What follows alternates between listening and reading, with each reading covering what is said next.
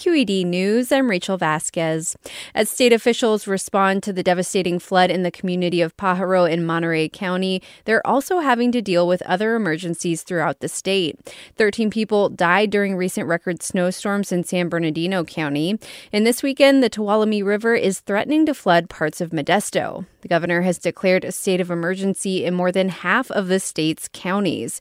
Brian Ferguson is a spokesperson for the State Office of Emergency Services, which is responsible for divvying up the state's rescue teams. You know, just trying to look holistically, not just at this one incident, but what does the whole map of the county and state look like to try to have resources support in place to help people who need it and move quickly and early to keep people safe. Another storm bringing significant rainfall is expected to arrive in Northern California tomorrow night. Elected officials in Oakland want to ensure the site of Holy Names University continues to be used for education. The college plans to close when the current school year ends in May.